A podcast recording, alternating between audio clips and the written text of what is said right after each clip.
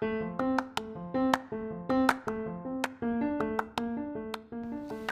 んにちは、さとみんです。今日はコーチングというテーマの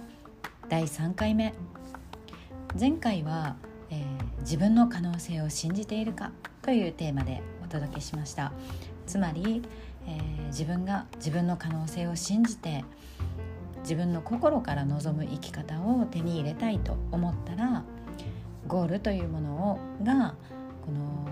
無意識に無自覚に作られた単なる予感というものではなくて自分の意思で自分のこう考えでちゃんとセットするものであるっていうことがすごい大事だよと。でそれをセットしている人としていない人では生き方に運命の差が出てくるんだよというようなお話でした。でここでショックな話があります。それは日本人っていうのはもうみんな超絶ゴール設定が苦手だということです。その、まあ、理由についてちょっと今回はお話ししていきます。その私たちがゴール設定というものにすごく苦手意識が強いというのはどうしてかっていうのの理由の一つ目。まず日本という国がこの儒教という宗教のあの教科書で昔習いましたよね歴史とか儒教という宗教の影響が強くって、まあ、村社会的な考え方が強いからと言えます。あの村八部っていう言葉聞いたことあると思うんですけども何かその村の中でコミュニティの中でみんなと違ったことを自分だけがした時に、まあ、仲間外れにされるというような意味ですよね。あの非難されたりとか叩かれたりっていうことですね。でつまりその村八分されることが怖いからみんな他の人と同じであることが良しとされているというのが日本の一般的なこの根底にある考え方だったんですね。まあ、今もそれはあると思うんですね。で実はこのお天道様が見ているっていう言葉も言うと思うんですけどこの悪いことをしていたらどこかであのお日様がちゃんと見てるよ神様が見てるよみたいな意味ですけどもこれっていうのはまあ世間様に見られているっていうことに言い換えられるんですね実際は。と要はこの実は相互相互的にこのお互いにこう人の目が光っている監視社会であるというのが、まあ、この村社会の特徴なんですね。去年とか今年でもこのコロナの影響でこの自粛警察とかですねあとこの上の、まあ、政府とかお上が言ったら自粛してくださいって要請なんですけど要請っていうのは法的な効力はないけれどももうみんながめちゃくちゃそれを守ってあの SNS でもあのお家で楽しもうみたいなステイホームみたいなことをね互いに呼びかけるようなそんななんかこう不思議な光景もいっぱいあったと思うんですよ。でそのそれをすごく従順に守るというのが日本人の気質だと思うんですね。でこれっていうのはいいところももちろんあります。災害の時にこの暴動が起きたりこの略奪が起きたりっていうことが限りなくあのあんまりなくってみんなが助け合ってで大変な時でもこう秩序を乱さないとかこうちゃんと並んで待ってるとかそういったことができるまあなんかその日本人のモラルが高いというふうに言われる部分もあると思うんですけども逆にまあこう自分がそういうことでこうはみ出したことをやった時に周りの目が許さないみたいな同調圧力とかそういう目に見えない圧力っていうものがすごく強いのであの逆に何ていうかみんな角が立たないようにこの輪を乱さないようにというふうに気を使いながら生きているそれが日本人のすごく特徴ですね。でまああのそれっていうのはつまりゴール設定に関しても無意識のうちにこの人からはみ出たりしないようにとかこう目立ったことをしないように角が立たないようにこうまあ言ったらこうおとなしめに設定したゴール設定になりがちということです。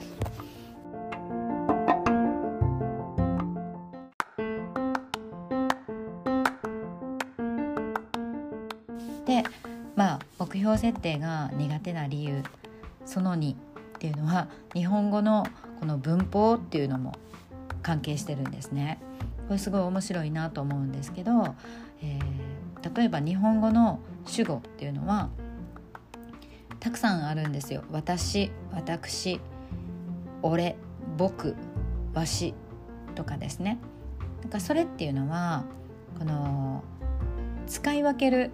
必要があるんですよねこの相手喋っている相手との関係性によって例えば相手が上司とか目上の人であれば尊敬語私とか私とか丁寧に言わないといけないし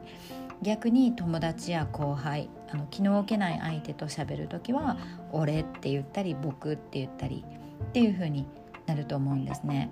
でそれが逆に言うとその場の空気を読んでこの今自分はどういう立ち位置にいるかどういう言葉遣いでしゃべる必要があるかみたいなことを瞬時に使い分けてるんですね私たちっていうのは。なので逆に言うとその立ち位置がわからないと俺って言っていいのか私って言わないといけないのかっていうのがわからないからあの自己主張しにくいと言える日本語の特徴があります。一方海外の例えばもう分かりやすく英語であれば主語っていうのは一つしかなくて「愛」ですよね。相手が上司であろうとあの部下であろうと上の人であろうと下の人であろうと関係なく愛は愛しかないんですよ。でそしてまたこの主語プラス動詞っていうのが一番に来るので結論が最初に来るんですね英語っていうのは。っていうことはそのつまり私は何をするっていう結論が最初に来て主張がしやすい言語なんですねでも日本語っていうのは私が誰々にとか目的語が先に来たりするのでなんかこう何を言いたいのかがちょっと分かりにくい後ろに回ってくるという感じの言葉の構成ですよね。はい、そして苦手な理由私たちがゴール設定苦手な理由その3っていうのが日本の学校教育の影響だと言われていますこれっていうのは私たちは答えっていうのをこの試験勉強の時とか丸暗記するっていうのが正解だと言われてきたんですね。算数でも国語でもこの惜しいっていうところに点数はつかないですよね。間違ってたら間違ってるで0 0点みたいなそういうことだったので答えっていうのは一つしかなくって丸暗記して正確に言えないといけない正確に書けないとダメというふうに学んできたと思うんです。でこれっていうのは例えばこの自分で考えて自分で答えを導き出すみたいなことの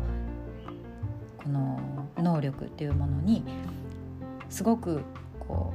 う弱いんですね苦手なんですねそういう勉強の仕方っていうのを学校では教わらなかったから正解一つしかない正解というものを丸覚えするっていうことが良しとされていた逆に言うと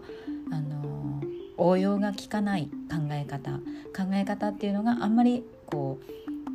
思考がこう深掘りできないような勉強の仕方をしてきたっていうのが学校日本の学校教育ですね。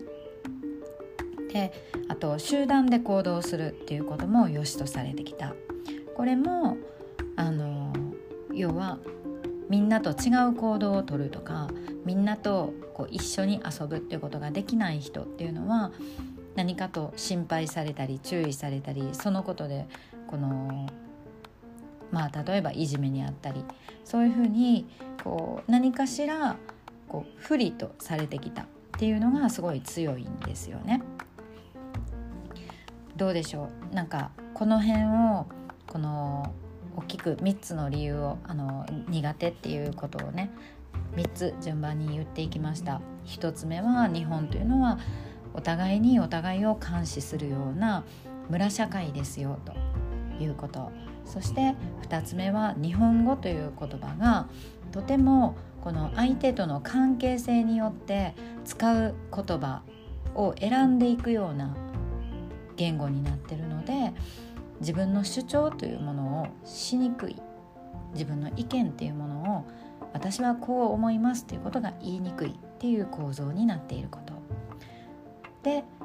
まあもう一つは学校教育の弊害として私たちは一つしかない正解というものを丸暗記するっていうような教育を受けてきたので自分のこからあの自分の頭で何かを考えて答えを導き出すとか人とディスカッションするとかディベートするとかこうそういったことの能力というのが結構みんな日本人は苦手なわけですね。っていうのがつまりゴールっていうものを自分自身で考えて自分のあるあのありたい姿ってどういうものだろうとか自分っていうのは人生をどんな風に生きていきたいんだろうとかっていうことを考えること自体がとても苦手という原因だったんですね。で、まあ、次回はじゃあそういう日本人だからこそどういうふうにしたらゴール設定というのが正しくできるんだろうとかじゃあどういうふうにしたら自分のこう生きたい人生歩んでいけるんだろうとかっていうそういうな話をねしていきたいと思います。で最後まで聞いていただいてありがとうございます。また次回お会いしましょう。